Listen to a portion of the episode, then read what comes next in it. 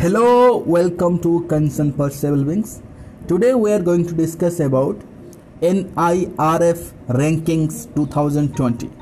Union HRD Minister virtually releases India's rankings 2020 for higher educational institutions. The rankings are released annually based on the NIRF, that is National Institutional Ranking Framework. This framework outlines a methodology to rank institutions across the country.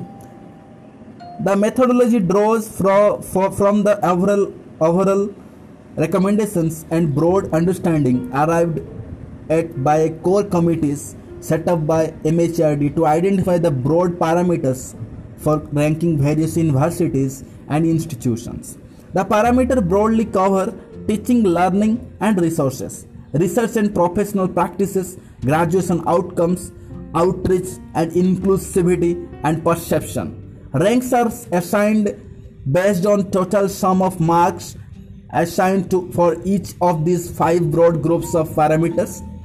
Besides sourcing data on various parameters from applicant institutions, third party sources of data have been used wherever is possible.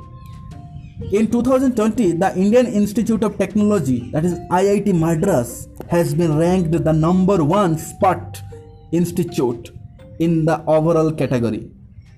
The top ranked in university is the Indian Institute of Science, that is IISc Bangalore.